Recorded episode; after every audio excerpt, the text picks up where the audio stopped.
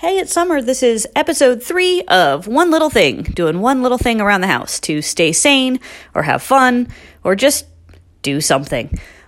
All right, this one's a choose your own adventure. How about do some laundry? Not in an overwhelming, horrible way. How about just pick three pieces of clothes, hang them up, put them in a hamper, put them in the washer, put them in the dryer, whatever. Just take three pieces of clothes, figure out what to do with them, or vacuum one space, vacuum one space. Choose your own adventure. Pick one, the other, both.